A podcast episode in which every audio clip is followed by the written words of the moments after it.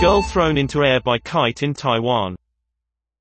The three-year-old escaped with minor injuries after being lifted into the air by a gust of wind.